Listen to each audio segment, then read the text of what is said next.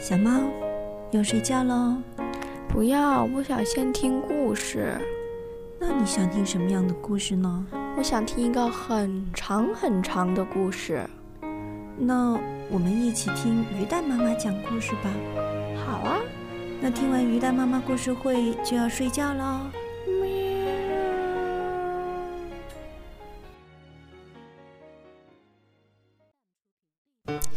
盗贼霍森布鲁茨居然从消防局里逃了出来。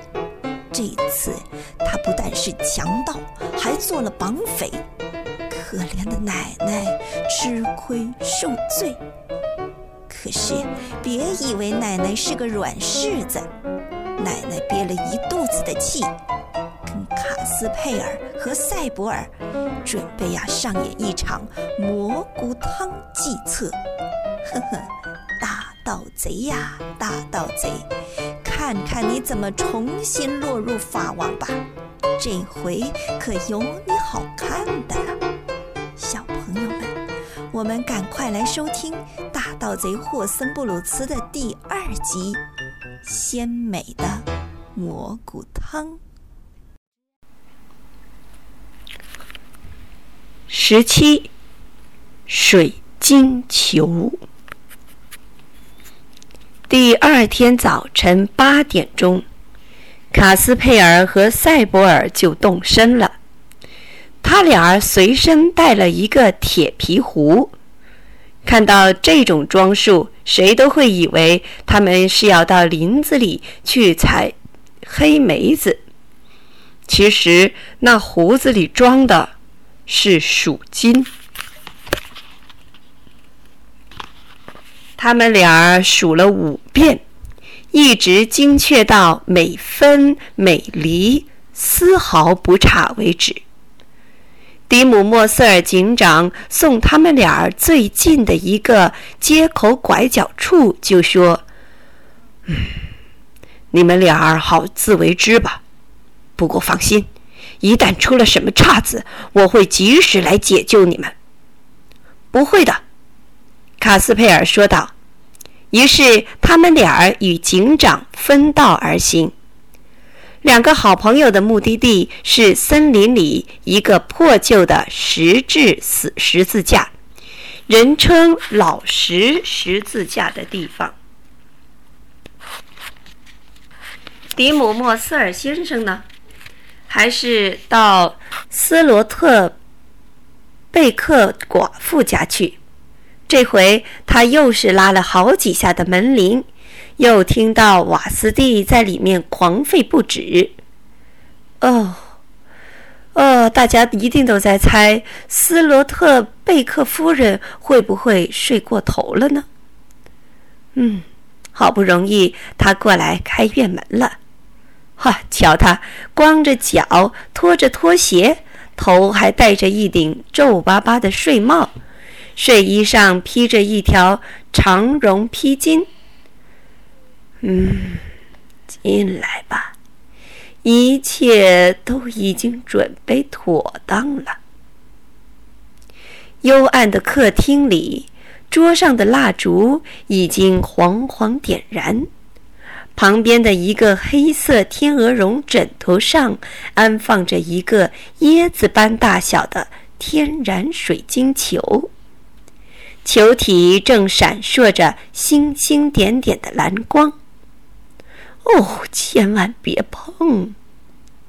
斯洛特贝克夫人警告道：“稍稍一点儿的震动，它就会变浑浊。而它一混浊，你就一连几小时，甚至几天都不能再用它了。”哦，那这东西有什么用呢？警长迪姆莫瑟尔问道。哦，借助它，你能看到方圆十三里以内任何一个地点发生的事情。呃，但有一个前提，就是这些事必须发生在露天的情况下。啊！要是那个人进屋或者进山洞，呃，或者进其他什么地方了，那你就看不见了。斯洛特贝克夫人坐到桌前，小心翼翼地抓住枕头的两只脚，问道：“嗯，你猜？”卡斯佩尔和塞博尔现在在什么地方呢？迪姆莫瑟尔瞥了一眼怀表，嗯，现在是九点差十分。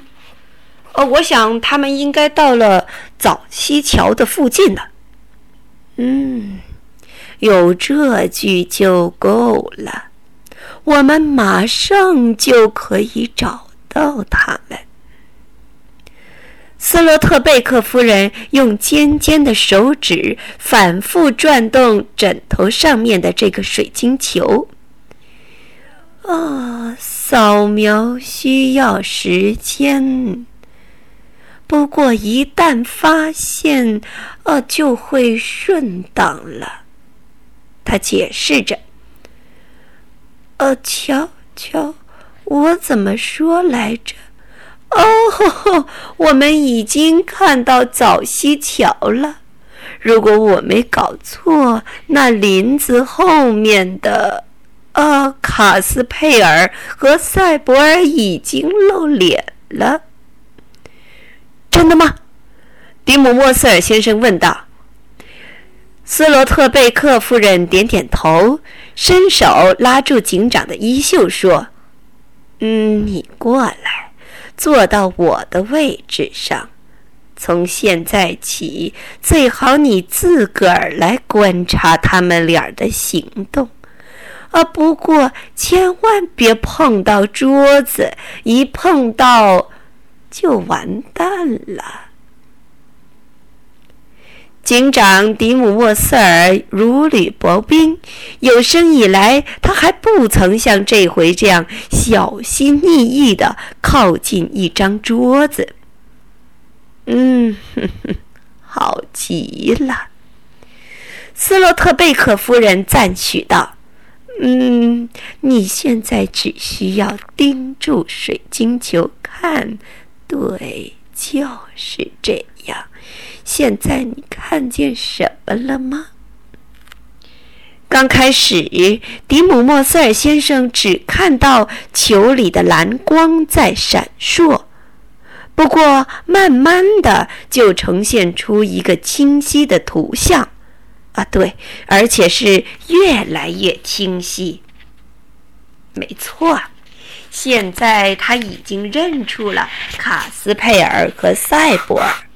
他俩正走过早溪桥呢，哦，好像还能听到他们俩的脚步声。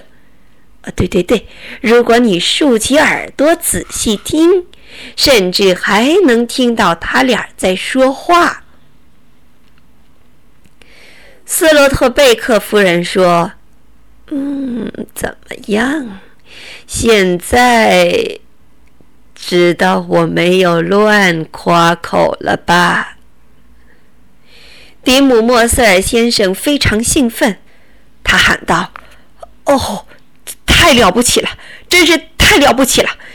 霍森布鲁茨那个恶棍，要是知道卡斯佩尔和塞博尔在警方的监督下，呵呵，他不气得七窍生烟才怪呢。”